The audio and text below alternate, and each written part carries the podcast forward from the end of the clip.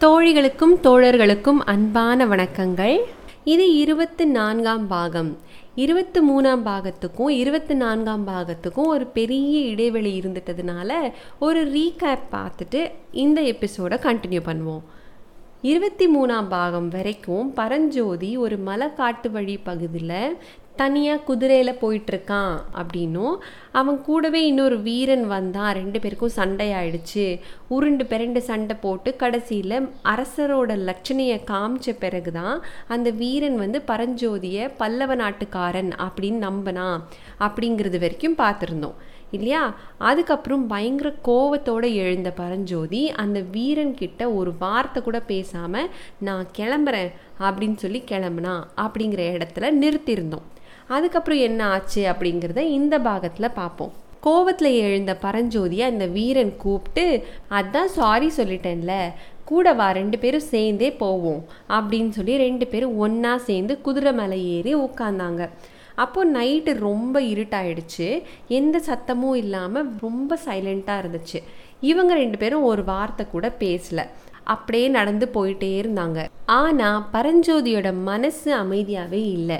நிறைய எண்ணங்கள் அவனுக்குள்ள தோன்றி மறைஞ்சிச்சு. யாரை பற்றி இதோ பக்கத்தில் வரானே அந்த வீரனை பற்றி தான் என்னதான் அவன் வந்து நம்மளை அடிச்சிருந்தா கூட அவன் சுத்தமான வீரன் அப்படிங்கிறதுல சந்தேகமே இல்லை. என்ன புடி? இரும்பு புடி? அப்படி இருந்துச்சு அவன் கை அப்படின்னு யோசிச்சுட்டே வந்தான்.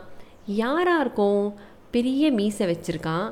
ஒரு பெரிய தலைப்பாக வச்சுருக்கான். அது ரொம்ப பிரம்மாண்டமாக வேற இருக்குது இவனை பார்த்தா சாதாரண வீரம் மாதிரி தெரியல. அவ்வளோ வித்த வச்சிருக்க மாதிரி தெரியுது. நிஜமாலே நம்மளை பார்த்து பயந்தானா? இல்லை பயந்த மாதிரி நடிச்சானா? அட நம்ம புத்த பிக்ஷுவரை நம்மளுக்கு எவ்வளோ இன்ஸ்ட்ரக்ஷன்ஸ் கொடுத்தாரு கிளம்பும் போது டே வழியில் எவனாச்சும் வந்தானா ஈன்னு பல்ல இழிச்சிட்டு பேசாதடா. உங்ககிட்ட இருக்கிற அந்த ஓலையை திருடிட்டு போயிடுறதுக்கு தான் வருவாங்க. ரகசியத்தெல்லாம் உங்கள் வாயிலிருந்து பிடுங்கிக்குவாங்க. யோசிச்சு பழகு அப்படின்லாம் சொன்னார். ஒருவேளை அந்த மாதிரி ஏதாவது சதிகாரனாக இருப்பானோ? அப்படின்னு நிறைய எண்ணங்கள் அவனுக்குள்ள தோன்றி மறைஞ்சிச்சு. ஆனாலும் நம்ம புத்த பிக்ஷுக்கும் இந்த ஆளுக்கும் எவ்வளோ வித்தியாசம்? அவர் நமக்கு எவ்வளோதான் நல்லது செஞ்சால் கூட அவர் மேலே ஒரு பக்தி ஏற்படலை. ஆனால் இந்த வீரன் நம்மளை அடித்த பிறகு கூட என்னமோ அந்த வீரன் மேலே ஒரு பக்தி ஏற்படுது. என்னன்னே தெரியல. இப்படி ஒரு வீரனோட ஃப்ரெண்ட்ஷிப் நம்மளுக்கு லைஃப் லாங் கிடச்சிதுன்னா ரொம்ப சந்தோஷமாக இருக்கும்ல? அப்படின்னு கூட தோணுது. என்ன தாட்டாக இருக்கும் இது? அப்படின்னு அவனுக்குள்ள நிறைய குழப்பங்கள். இது வரைக்கும் அமைதியாக இருந்த அந்த இடம் திடீர்னு நரியோட ஊழ சத்தங்களோட பயங்கரமாக தெரிஞ்சுது. இருட்டு ஒரு பக்கம் நரி முதல்ல பார்த்தா ஒரு நரி தான் ஊழையிட்டுச்சு திடீர்னு பார்த்தா அதுக்கு கம்பெனிக்கு நிறைய நரிங்க சேர்ந்த மாதிரி கோரஸாக ஊழையிடுதுங்க ஐயோ பயங்கரமாக இருக்குது இந்த இடம் அப்படின்னு லைட்டாக பயம் வந்துச்சு பரஞ்சோதிக்கு. இவ்வளோ நேரம் மௌனமாக இருந்த அந்த வீரன் இந்த இடத்துல தான் வாயை திறக்கிறான். ஏன்பா நான் எவ்வளோ பிரயாணங்கள் செஞ்சுருக்கேன் ஆனாலும் எனக்கே இந்த மலைக்காட்டு காட்டு வழியில் போகிறதுக்கு அப்படி பக்குன்னு இருக்கும். நீ பெரிய ஆள் போல இருக்கே தைரியமாக வந்திருக்க அப்படின்னு சொல்லி ஆரம்பிச்சாரு. பரஞ்சோதிக்கு அவர் கேட்ட கேள்வியே காதில் விழலை.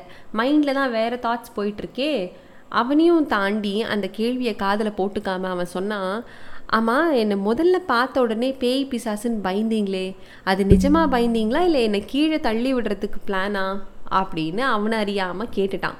ஓ உனக்கு தெரியாதா அந்த விஷயம்? இந்த இடத்த பற்றின ஒரு சீக்ரெட் இருக்குது இந்த இடத்துல ரெண்டு மனுஷங்க சேர்ந்து வந்தால் எத்தனை பிசாசுங்க இருந்தாலும் ஒன்றுமே பண்ணாது. ஆனால் தனியாக மாட்டிட்டியோ?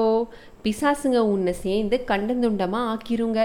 அதனால தான் நான் தனியாக வந்த போது பயந்தேன். நீ வந்த பிறகு எனக்கு கொஞ்சம் தைரியமாக தான் இருந்துச்சு. அது போக இந்த இடத்த பற்றின இன்னொரு கதை இருக்குது உனக்கு தெரியுமா?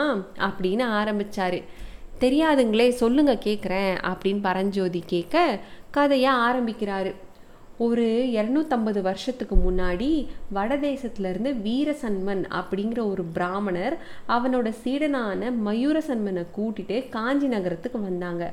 எதுக்கு வந்தாங்க தெரியுமா? அப்போல்லாம் பிராமணர்கள் வேத சாஸ்திரங்களில் வல்லவர்களாக இருந்தால் கூட காஞ்சி நாட்டில் தேர்ந்தெடுக்கப்பட்ட சில பண்டிதர்களால் நீ சூப்பர்டா நீ வேதங்களில் பெஸ்டடா அப்படின்னு சொல்கிற வரைக்கும் அவங்க வந்து வேதங்களில் சிறந்தவர்கள் அப்படின்னு உலகம் நம்பாது. அப்படி ஒரு பெருமைக்குரிய நகரம் தான் நம்ம காஞ்சி நகரம்.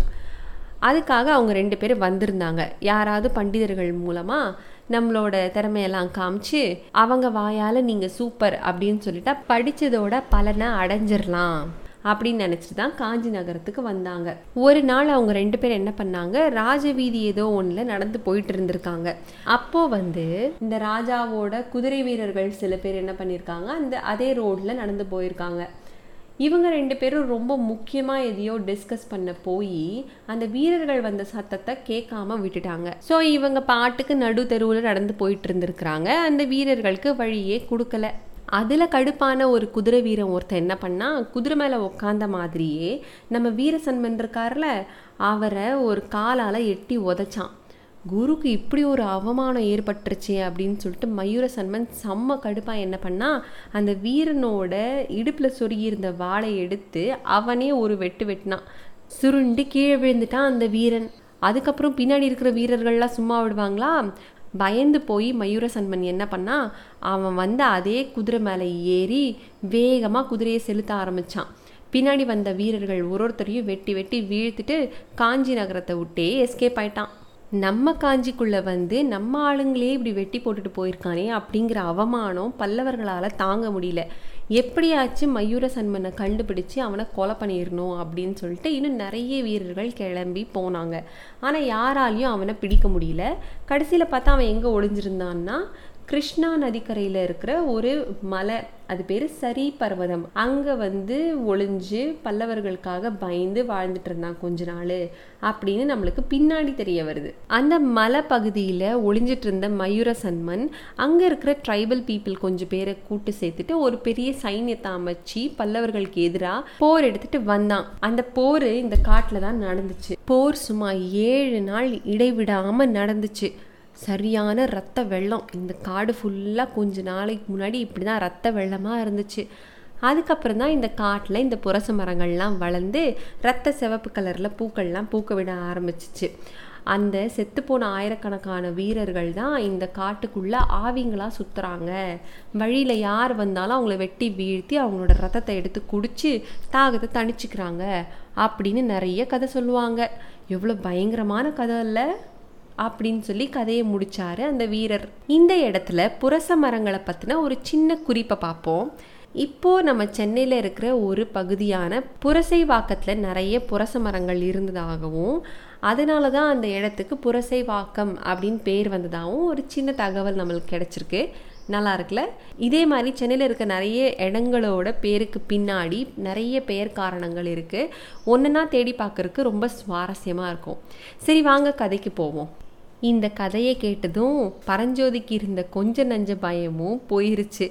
அப்போ சூப்பர் மூட நம்பிக்கை தான் இது. சரிதான் ஓ அதனால தான் என்னை பார்த்ததும் அந்த ரத்த வெறி பிடிச்ச வீரர்களில் நான் ஒருத்தன் அப்படின்னு நினச்சி பயந்தீங்களோ? அப்படின்னு சிரிச்சுட்டே கேட்டான். ஆமாம் ரத்தம் சதை இருக்கிற ஆளுங்க கூட சண்டை போடலாம் மல்யுத்தம் பண்ணலாம் என்னோட எல்லா திறமையும் காட்டலாம்.